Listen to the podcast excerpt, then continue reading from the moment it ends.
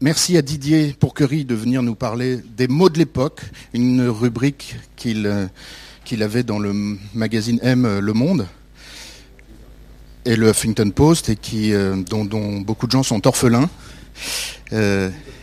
Ça continue sur le Huffington Post. En tout cas, il y a beaucoup de lecteurs du magazine M Le Monde qui m'ont dit qu'ils venaient parce qu'ils avaient envie de t'entendre après t'avoir beaucoup lu. Didier a été directeur des rédactions des- de deux grands quotidiens, Libération puis Le Monde. Il a dirigé euh, le, Monde Magazine aussi. Et puis euh, aujourd'hui, il travaille dans une, autre structure, euh, plus dans la... voilà. D'ailleurs, organiser des colloques, ça a été une, partie de ton métier aussi au Monde. Donc merci de venir nous, nous parler du langage d'aujourd'hui. Merci, merci de votre accueil. Alors écoutez, je, voulais juste m'entretenir avec vous de, de plusieurs points euh, concernant les mots. Euh, non pas, euh, il y a plusieurs manières de les de voir. J'ai tenu une chronique euh, hebdomadaire euh, dans le monde pendant très longtemps, et puis ensuite, euh, encore aujourd'hui, je fais un blog sur le Huffington Post.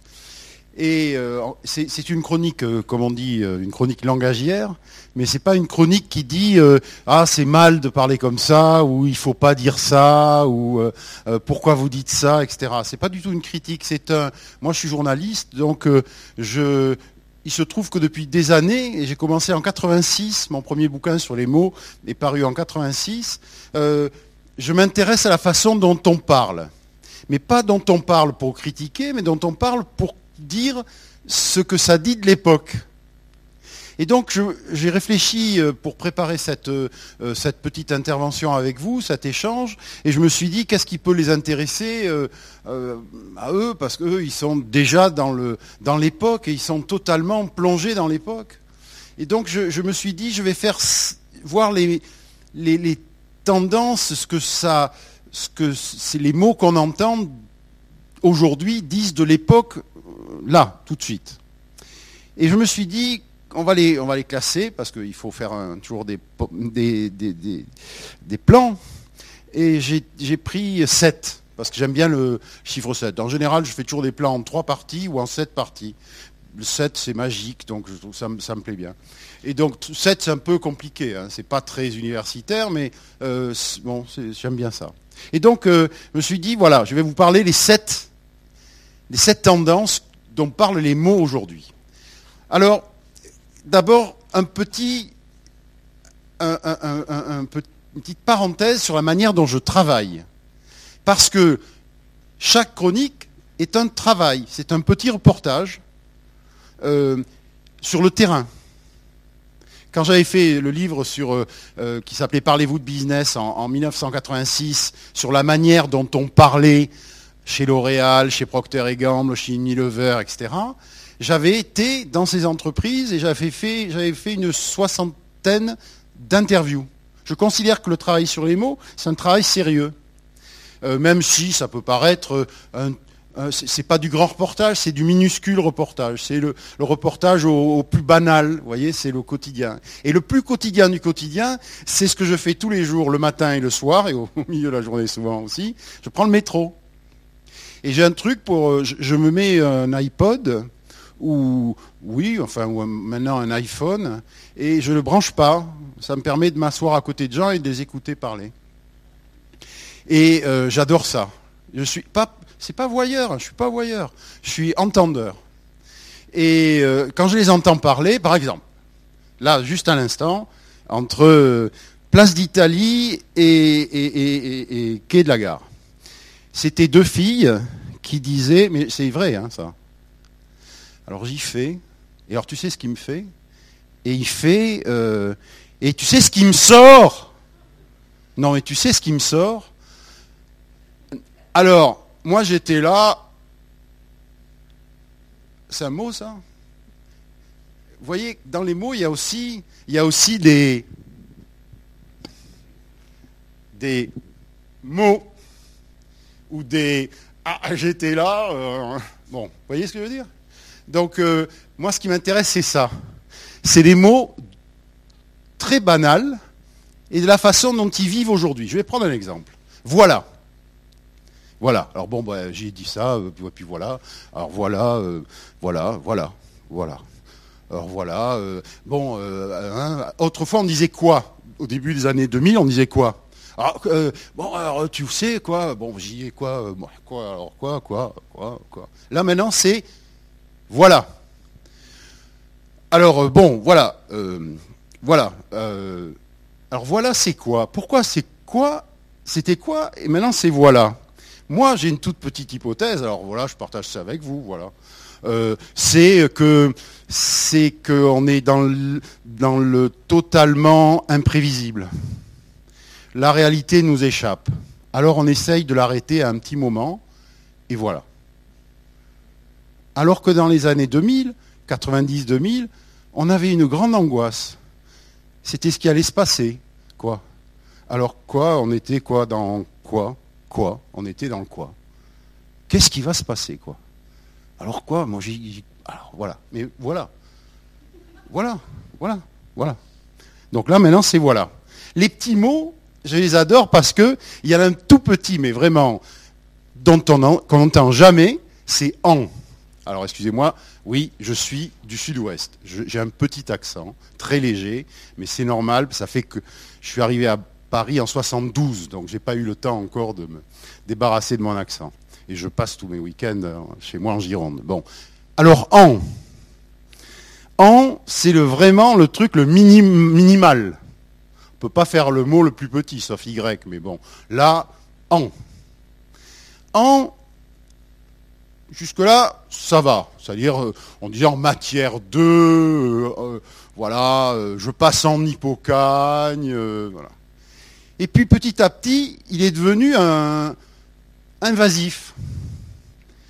Pourquoi? Parce qu'on s'est mis en mode. Ah, je suis en mode vénère? Je te dis même pas. Je suis en mode waouh.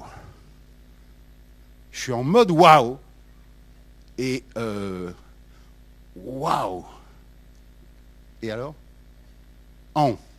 Alors en, ça peut aussi, euh, vous avez remarqué, euh, quand vous allez chercher une carte d'identité, on vous dit, il faudrait que vous reveniez en mairie.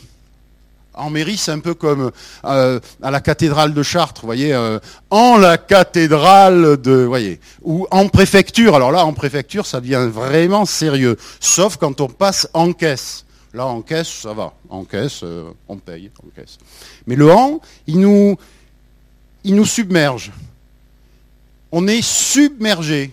On est dessous ou sur. Ah, sur, sur, c'est autre chose. Sur, c'est j'ai eu un coup au, cœur parce que pendant des années, dans ma rédaction, dans plusieurs rédactions, il y avait toujours quelqu'un qui disait Ah non, je non, je suis, pas à Paris, je suis pas sur Paris en ce moment, je suis sur. euh, On dit pas sûr. On dit pas sûr. On dit pas. On dit je marche sur Rome. Mais il faut être César et il faut que ça se passe au IVe siècle. Bon, mais je suis pas sur Paris. Je suis pas, je suis pas, euh, je suis pas Superman.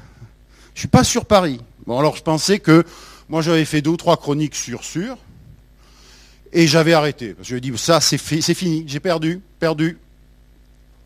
Et puis un jour, j'écoutais la radio, France Info, la chronique de placement, et le, le mec très intelligent forcément puisqu'il est journaliste dit euh, il faudrait maintenant aller sur les obligations. Waouh Sur les obligations? Ah oui, vous voulez dire acheter des obligations? Oui, c'est le moment d'aller sur les obligations. Je vais acheter du pinard parce que je suis bordelais et donc j'ai mon caviste et je suis allé, j'ai arrêté de le voir parce que chaque fois que j'allais le voir, il me disait Vous voulez aller sur le fruit?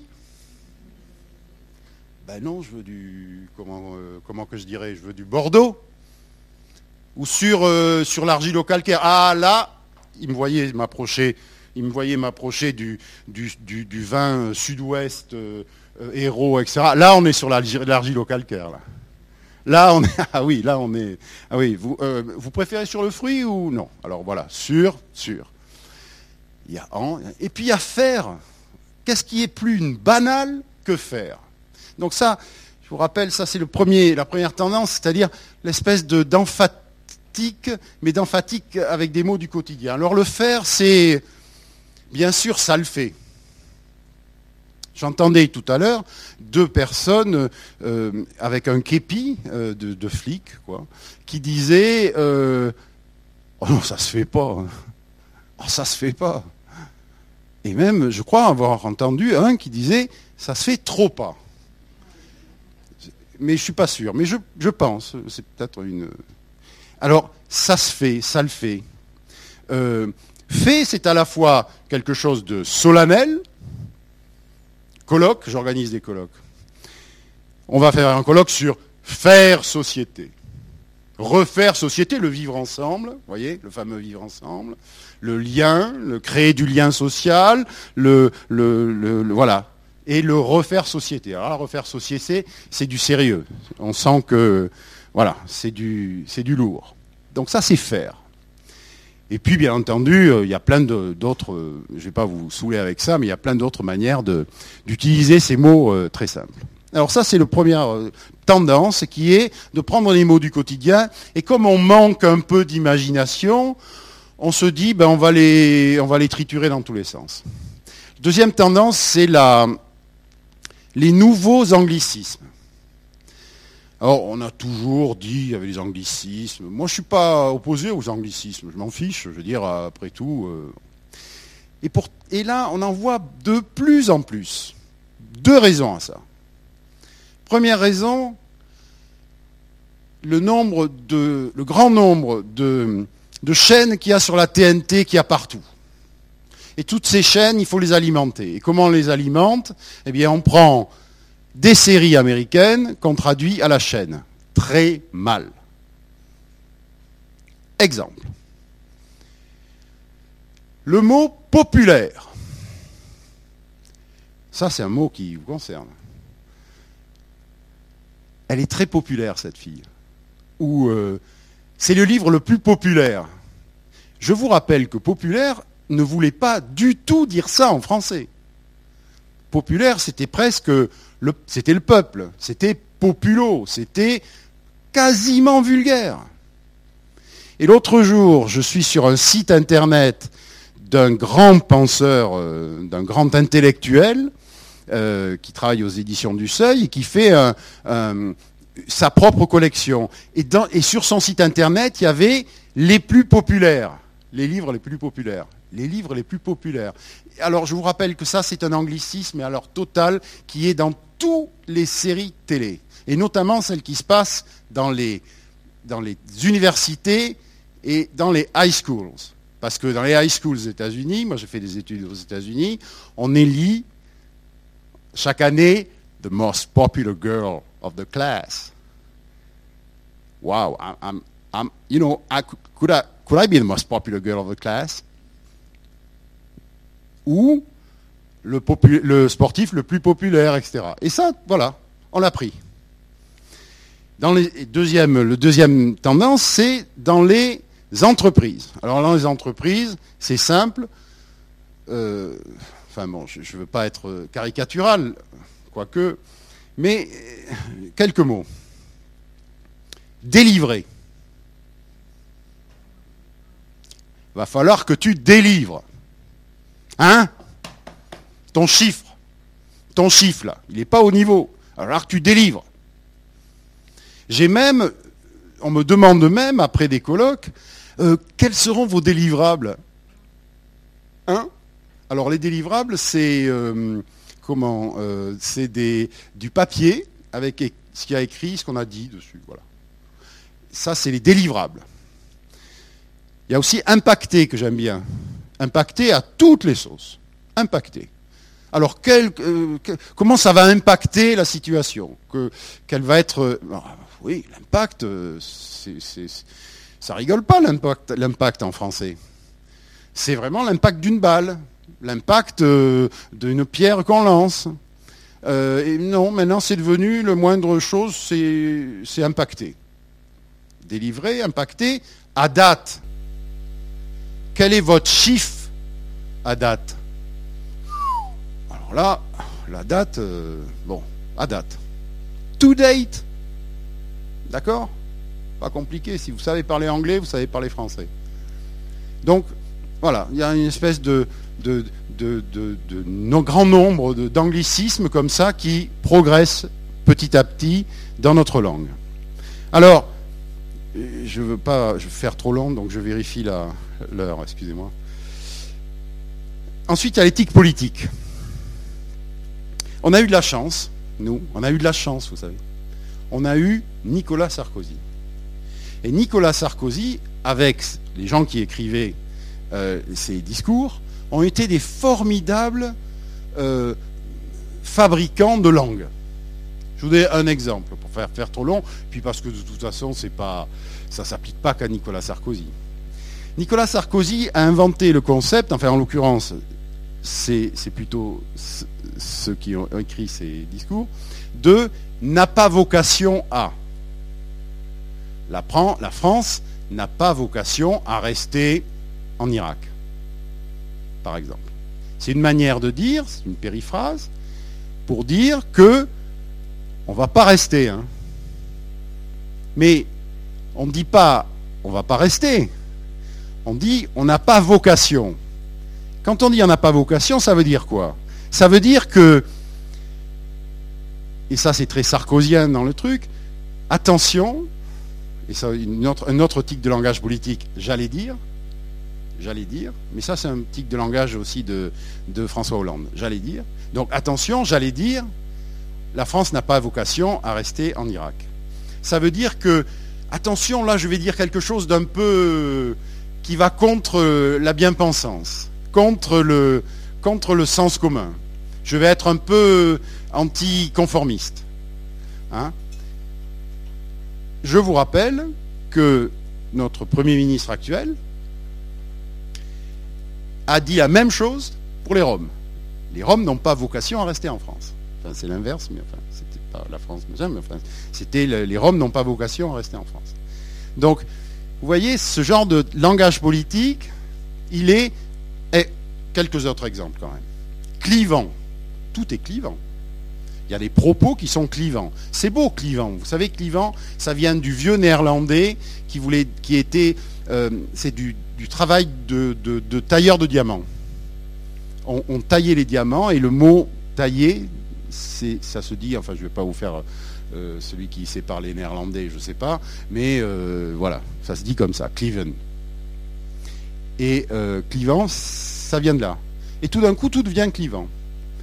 Autre mot qui est rentré dans notre langage quotidien, les épisodes et les séquences.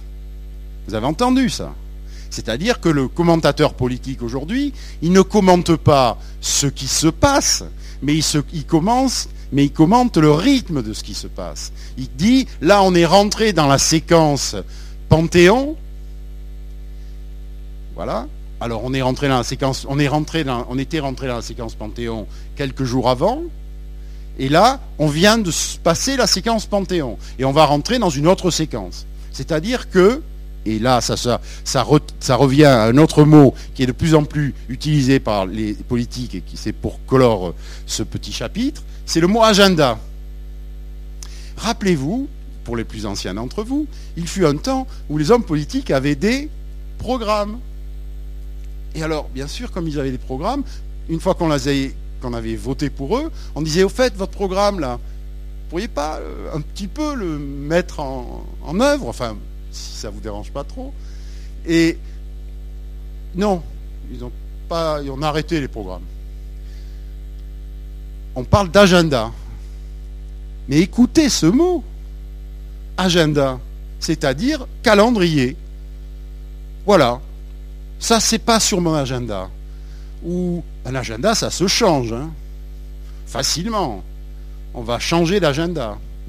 Ben, L'agenda, c'est un mot très simple qui vient de, qui vient de l'anglais et qui a été utilisé pendant des années et des années, notamment dans les années 70, pour euh, d'abord par Nixon, euh, pour parler de ce qu'il voulait faire, mais sans s'engager plus que ça. Donc vous voyez, quand vous écoutez les mots qui reviennent en permanence dans, les, euh, dans le, vocabulaire politique, vous avez un peu un élément de notre époque. pour être juste, et c'est le quatrième point, évidemment, il y a l'éthique journalistique. Ça, euh, il y en a l'embarras du choix, donc je ne vais pas, pas m'embarrasser de ça. J'en avais choisi, j'en avais choisi deux. Attendez, parce que j'en ai. Là, on a toujours le la grande. Ah oui, il y a un tic journalistique que j'adore. C'est la presse féminine. C'est le on. On a testé pour vous. On aime. À la rédac, virgule. On adore. On. Et on, euh, c'est qui? C'est à la fois la rédac, mais bon, c'est assez indéfini. Hein, c'est indéfini. On. Donc euh, ça ne mouille pas trop. C'est pas nous. Nous, euh, ça engagerait. Mais on, c'est sympa. Et c'est souriant. On adore. Voilà. Ça, c'est un tic journalistique particulièrement euh, intéressant parce qu'il est, c'est de l'engagement sans lettres. Et j'en avais noté un autre pour vous. Ah oui, c'est le vrai et réellement.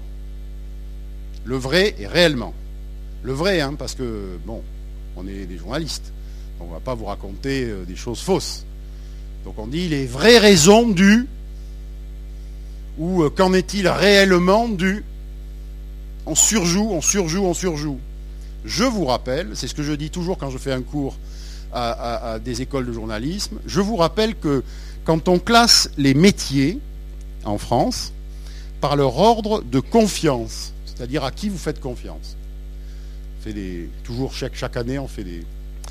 Alors en, tête, je vous rappelle, hein, il y a les médecins, les infirmières, etc. Et en 25e place, juste avant les agents immobiliers, il y a les journalistes. Alors vous vous doutez que ben, il faut vraiment dire vrai et il faut vraiment insister.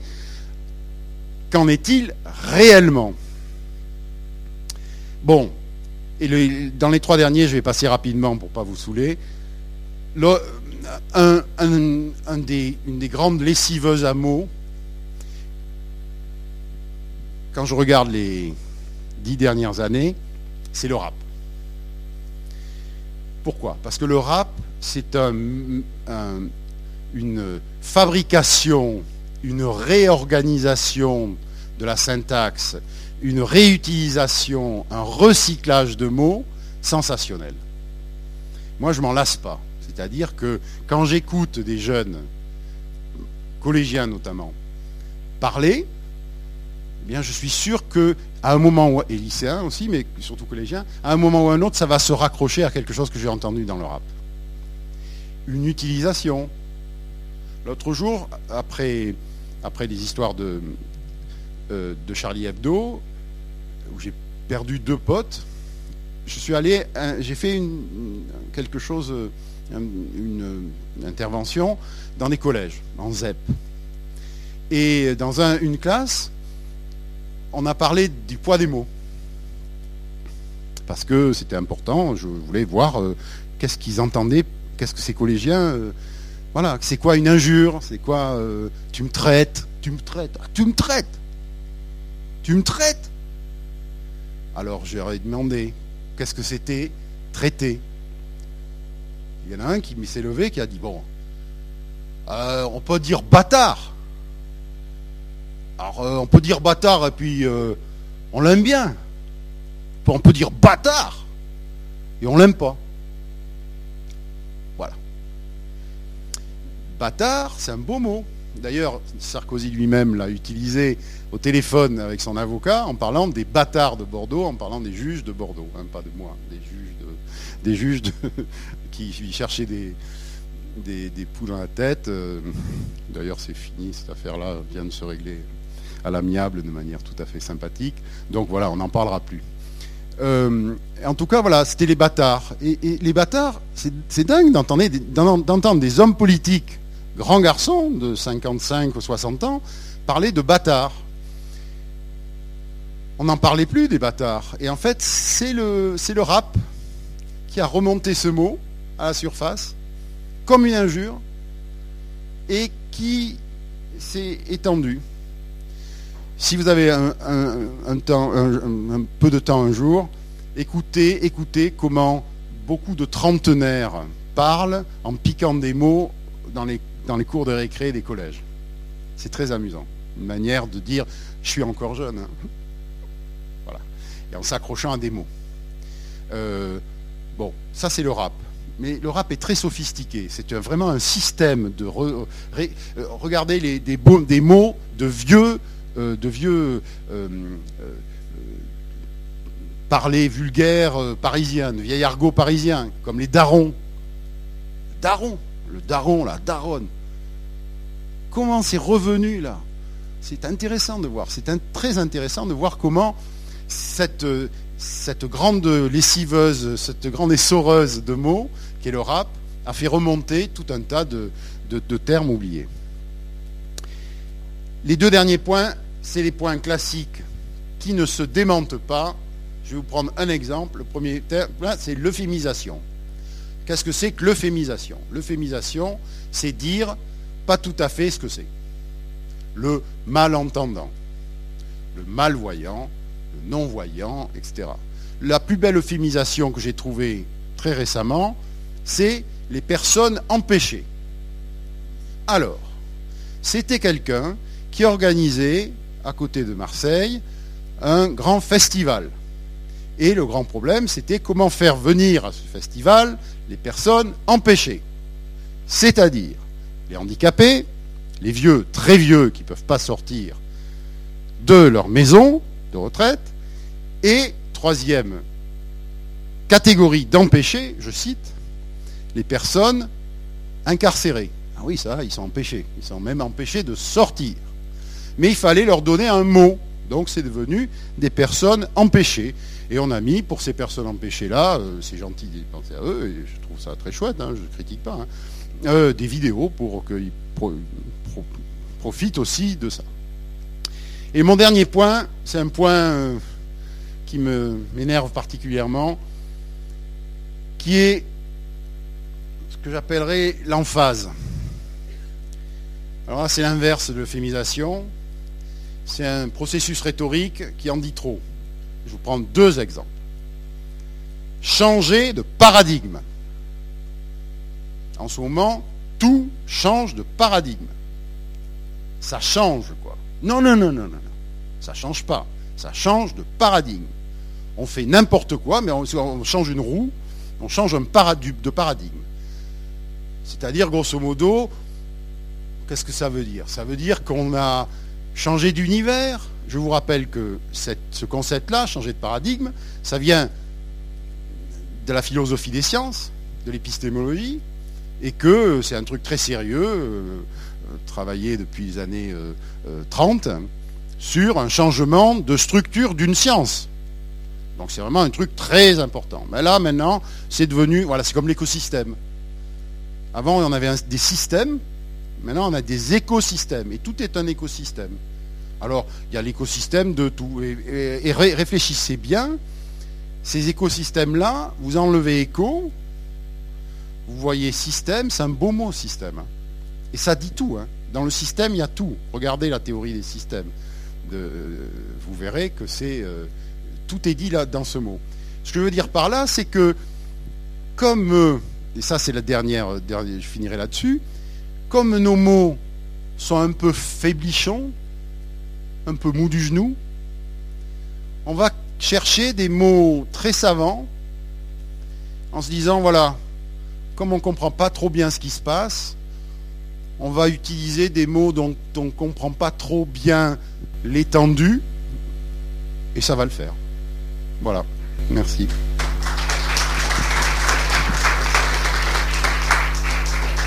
Merci beaucoup Didier. Euh, parmi les réservoirs de, mots euh, nouveaux, je voudrais t'en soumettre quelques-uns qui viennent de notre milieu euh, un peu à nous. Qui est très très fort dans. enfin, on pourrait peut-être ajouter donc aux sept catégories celle du marketing, hein, implémenter les insights. Donc ici, j'ai une petite collection qui est absolument authentique de choses que j'ai reçues par mail ou que j'ai entendues. La première, c'est ça, c'est pas moi, c'est ma fille qui habite à Rio. Euh, il n'y a pas longtemps, sa patronne, la patronne de Business France, je crois que quelqu'un a travaillé pour Business France ici, mais elle n'est pas là, Morgane, euh, est venue à Rio. Elle était avec son, secrétaire général qui a dit ceci, et je vous promets que c'est vrai. Il a dit il s'agit d'obtenir des quick wins pour éviter des irritants sur le long run. Sinon, ce que j'ai entendu souvent, c'est euh, on peut leverager sur un coup comme ça. Leverager. on peut leverager grave. Euh, ça ferait sens de mettre machin dans la boucle de notre rétro-planning. On fera le débrief, après. On pourrait faire un mash-up avec tout ça. Enfin, j'en ai plein comme ça, et vous aussi. On peut cruncher les numbers, et puis quel est.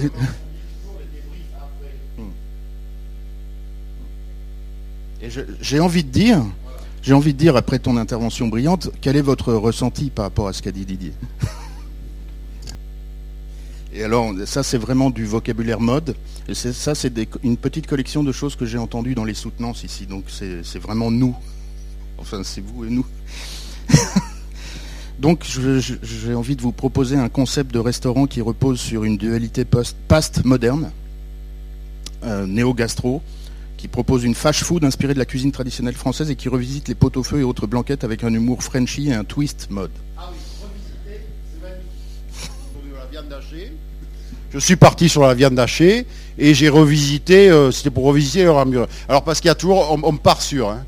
on part sur la viande hachée, oh, je suis parti sur un truc très simple, euh, un œuf, par exemple. et la viande hachée, j'ai voilà, et c'était le hamburger à cheval, par exemple. J'ai revisité, il faut revisiter. le, vocabulaire des cavistes dont tu as parlé, ah qui est formidable, il s'étend à la librairie. Je suis entré euh, à Caen euh, chez un marchand de bande dessinée il y a un an ou deux. J'étais avec une copine qui cherchait une bande dessinée pour un anniversaire. Et donc elle ne savait pas quoi choisir. Et donc le, le, libraire avait un vocabulaire de caviste. Alors là, on est sur quelque chose de... C'était assez marrant. Et pour finir sur le, vocabulaire euh, dont l'IFM, euh, ça, ça aussi c'est authentique. C'est vrai qu'on a un sacré challenge en matière de branding qu'on va devoir résolver à chaque occurrence, si besoin, en one-to-one. Il faut, surtout que ça soit bien capté par notre clientèle sans, impacter notre PDM, ce qui veut dire incrémenter de forts investissements très rapidement. Et en matière de communication, il faut qu'on underline assez rapidement notre motto upfront. Et donc les bonnes questions à se poser, très logiquement, sont comment targeter les bons retailers dès le départ et comment développer une stratégie véritablement client-oriented. Ok, merci beaucoup. Merci à vous.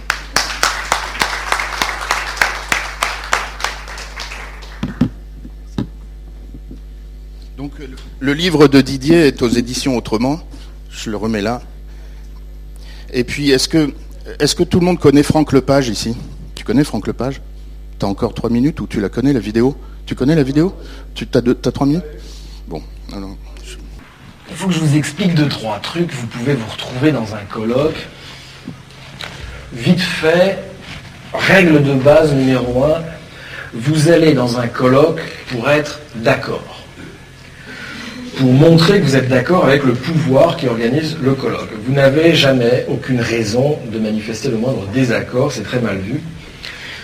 Si vous voulez être en désaccord avec quelqu'un pour lui piquer le contrat de recherche avec la mairie ou je ne sais pas quoi, euh, dans ce cas-là, vous dites je suis tout à fait d'accord avec ce que vient de dire l'intervenant précédent. Simplement, comme il a manqué de temps, il n'a pas pu revenir sur cette notion qui, moi, me paraît essentielle. Et donc là, le type est salaud. Vous avez, plusieurs entrées en matière très rassurantes. la première, c'est au fond. je vous l'ai fait, vous avez compris le truc. Hein. Par exemple, vous imaginez un colloque sur violence et banlieue. Alors si c'est un colloque du ministère de la Culture, bah, vous dites, au fond, mesdames, messieurs, on peut se demander si euh, la question de la violence dans les banlieues est un problème de délinquance. Est-ce que ça ne serait pas plus profondément une question de nature culturelle? Vous voyez? Alors vous imaginez la même question traitée par le ministère de l'Intérieur. Hein. Euh, de la justice. donc vous dites au fond, mesdames et messieurs, on pourrait se demander si la question de la violence dans les banlieues est une question culturelle. Est-ce que ça ne serait pas plus profondément, plus simplement un problème de délinquance? Oui, donc ça marche très bien. Vous avez l'introduction très classique, c'est mesdames, messieurs, je voudrais revenir dans le temps qui m'est imparti. Alors, vous ne l'avez pas vu passer, c'est revenir le mot important. Ça veut dire que vous n'allez rien dire de nouveau et c'est très très rassurant. Euh, vous avez besoin de, vous avez besoin d'une dizaine de concepts opérationnels, c'est-à-dire de mots qui ne veulent strictement rien dire, mais qui donnent l'impression de dire quelque chose.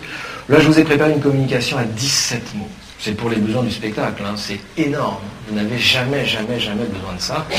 Vous n'êtes pas là pour faire passer le maire pour un imbécile. Hein. Euh, lui utilise à tout casser, quoi. Cinq mots, six mots, enfin, vous voyez, euh, vie associative, partenariat, développement local. Euh, le préfet, s'il est là, il utilise deux mots, République, sécurité, enfin, vous voyez. Alors, je les bats devant vous, j'espère que vous me faites confiance. Je coupe. Et donc vous dites, Mesdames, Messieurs, Monsieur le Président, Monsieur le représentant du Conseil général, Monsieur le maire, je voudrais revenir dans le temps qui m'est imparti sur une notion qui, moi, me paraît essentielle. Et cette notion, euh, c'est euh, évidemment la question des habitants, que je voudrais mettre avec cet autre concept qui est celui des acteurs. Si nous voulons considérer les habitants comme des acteurs, c'est-à-dire réaliser avec eux un authentique diagnostic partagé qui prenne véritablement en compte la dimension interculturelle.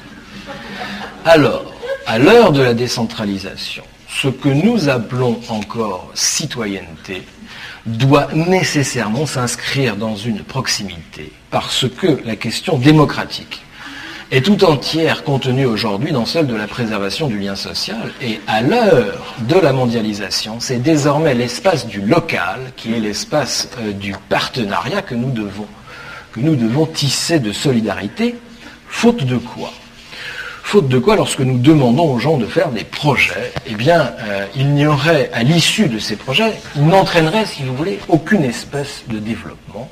Et c'est pourquoi nous devons inlassablement raisonner avec eux en termes de contrat et faire notre effort permanent pour mettre en place une vraie, une authentique, une sérieuse participation avec eux.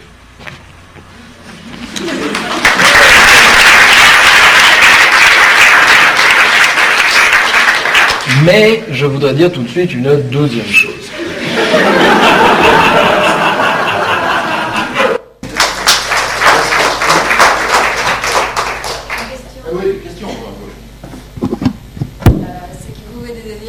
hyper intéressant, surtout que je suis étrangère. Donc, euh, il y a des fois où je me pose la question quand les gens parlent, ou moi je dis quelque chose, si la phrase elle est juste ou pas. Donc, par rapport à ça, comment vous voyez euh, l'apprentissage euh, du français dans les écoles et les liens avec les langues étrangères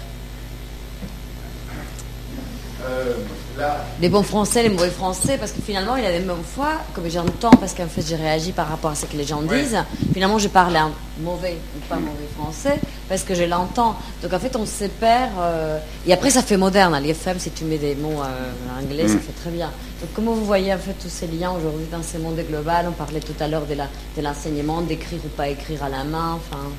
Oui, euh, écoutez, là-dessus, moi je suis en dehors de mes, bases. Là. Le, seul point que j'ai en commun avec euh, ce que vous dites là, c'est quand justement je fais les interventions dans les collèges. Et j'en fais pas mal d'interventions dans les collèges euh, sur les mots justement. chaque fois, franchement, je donne beaucoup de cours, hein. mais une heure et demie d'intervention dans les collèges, je suis lessivé parce que je m'aperçois qu'il y a des... D'abord, euh, c'est très difficile d'avoir euh, l'attention de toute une classe en permanence. Ce que je dis là répond à votre question. Euh, donc, vous, le, prof, il lance des mots, il lance des concepts comme ça, qui retombent. Souvent, il y a des projets pédagogiques derrière, des trucs très sophistiqués, mais qui retombent un peu comme ça peut. Et euh, moi, je suis très triste de, voir comment euh, euh, un certain nombre de gens n'apprennent plus à faire des phrases complètes. C'est-à-dire, on, est plutôt dans la dans l'interpellation permanente, dans la phrase coupée, dans l'insinuation, voilà. Donc La façon dont, on apprend le français aujourd'hui, elle, est sensationnelle dans les écoles, euh, si, on regarde les cours de français, etc., euh, théoriques, voyez, euh, ce qu'ils ont à lire, etc. Mais il y a une partie du public qui ne suit pas. Donc je, me pose vraiment des questions sur la manière dont, arriver à faire passer ça. Donc c'est juste ce truc-là. Après, pour travailler avec pas mal d'entreprises internationales, je m'aperçois qu'au fil des années, on a tissé, ben c'est ce que tu disais, on a tissé une langue qui est une espèce de globiche euh, dans lequel on a beaucoup d'anglais, beaucoup de, mots euh, français sans être français, etc. Et je travaille, euh, par exemple, avec un très grand groupe qui s'appelle Cisco et euh, un groupe américain. Et Cisco, bah, les gens, ils utilisent tous, euh, comme ils sont en permanence liés par des conf calls, des, WebEx, etc. Donc ils sont en permanence en train de parler euh, pas anglais totalement, pas français totalement, etc. Donc voilà, ils se débrouillent avec une espèce de langue bizarre. Quoi. Mais ce qui, ce qui importe dans cette langue, c'est pas tellement les mots utilisés, c'est que tout le monde soit d'accord sur une soixantaine de mots qui sont, par exemple, l'implémentation, la target, des choses comme ça. C'est-à-dire, c'est les mots anglais, mais qui sont passés dans tous les vocabulaires, dans tous les vocabulaires de tous les pays. Et donc, on est d'accord là-dessus. On est d'accord dans tous ces concepts. Vous savez, moi, mon premier job, euh, avant d'être journaliste, mon premier job, c'était chez Procter Gamble en, en 75. Et en 75, Procter Gamble France était dirigé par euh, un Américain, le directeur marketing était un Canadien, le directeur de la recherche était un Écossais. Enfin, tout le top management, aucun top, des gens du top management parlait français. Donc, on, était amené à faire un mélange en permanence entre le français et l'anglais, déjà à cette époque. Et aujourd'hui, eh ben, aujourd'hui, ça c'est avec la, mondialisation des, des, échanges, voilà, ça s'est encore amplifié, je trouve. C'est-à-dire que même des entreprises bien françaises, euh, mais qui sont présentes, très présentes à l'international, bah, utilisent ce genre de choses. Donc voilà. Moi, je le, je le regrette pas. C'est un, une manière de communiquer qui cherche uniquement l'efficacité. Moi, ce qui m'embête, c'est quand cette manière de communiquer efficace sort de l'entreprise et commence à, et commence à, rentrer dans notre langage quotidien à nous, les gens euh, en dehors de, en dehors de l'entreprise. Et là, c'est embêtant, parce que du coup, on se déshumanise un petit peu. Et on, perd des choses, on perd des éléments, on perd de la nuance. Notre problème essentiel, c'est ça, aujourd'hui. C'est la nuance. Euh, euh, les mots sont tellement dévalorisés que euh, on écrit en permanence, comme si on écrivait en capital ou avec euh, des gros fluos. Voilà, donc il n'y a, pas, de nuance. Et c'est dommage parce que euh, perd, la langue, on perd la capacité de, la langue. Juste pour, pour finir, moi ce qui me choque, c'est effectivement le manque de nuance, mais c'est surtout le manque de conscience. Parce qu'une fois qu'un mot décide lui-même de parler à travers ta bouche, on sent que c'est pas toi qui parles. Par contre, si tu utilises ce mot inside formidable, mm. si tu décides de l'utiliser dans certains contextes, ça peut être très amusant. Voilà. Le, tout, le tout c'est la maîtrise, quoi. Savoir quel mot on utilise, quand et pourquoi.